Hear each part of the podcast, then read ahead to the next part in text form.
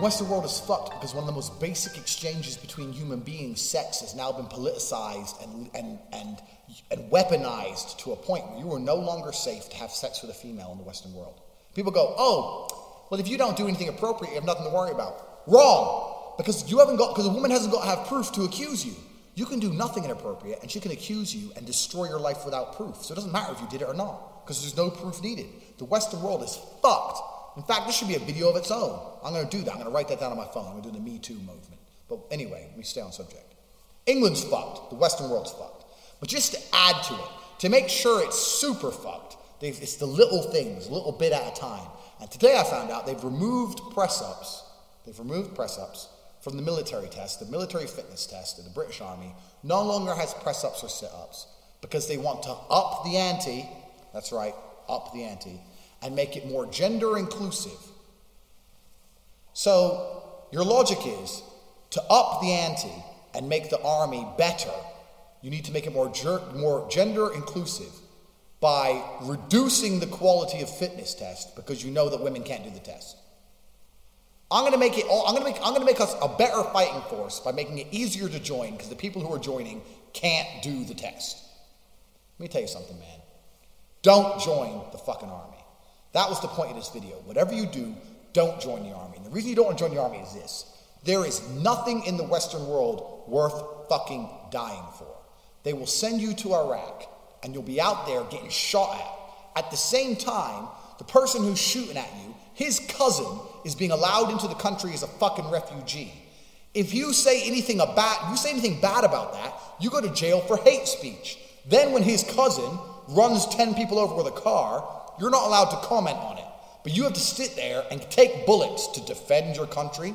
Defend what? We let them in anyway.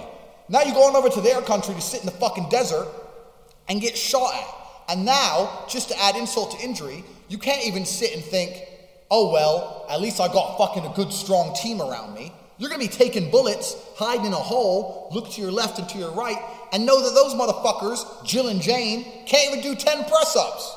The fuck is that? You expect me to take bullets for this shit? I ain't giving up my life for a country that refuses to defend itself, refuses to defend its borders, and refuses to give me backup worth having. If you're gonna send me to war, I need soldiers like me.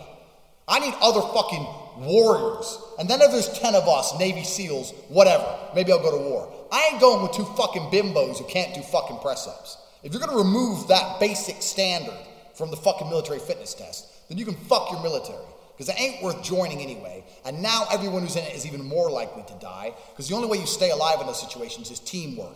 And one weak team member means a whole dead fucking team.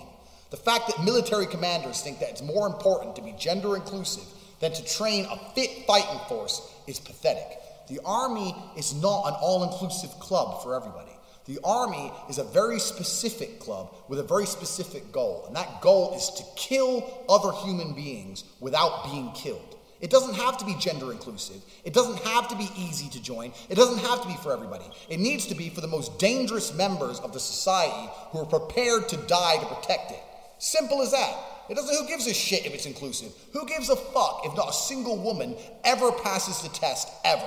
If it makes the army more capable, if it makes the army more dangerous, considering you have to fight some other nations out there that don't play this fucking garbage, then who gives a fuck if Jill and Jane get in? It's not about Jill and Jane getting in, it's about staying a fucking alive. If you were ever thinking about joining the army, don't fucking do it. You're dying for a country that lets in the enemy anyway. You're dying for a country that doesn't appreciate you. You're dying for a country that makes your team weak as fuck, and it would rather virtue signal and look good and look nice than it would actually train an effective fighting force. Fuck that garbage.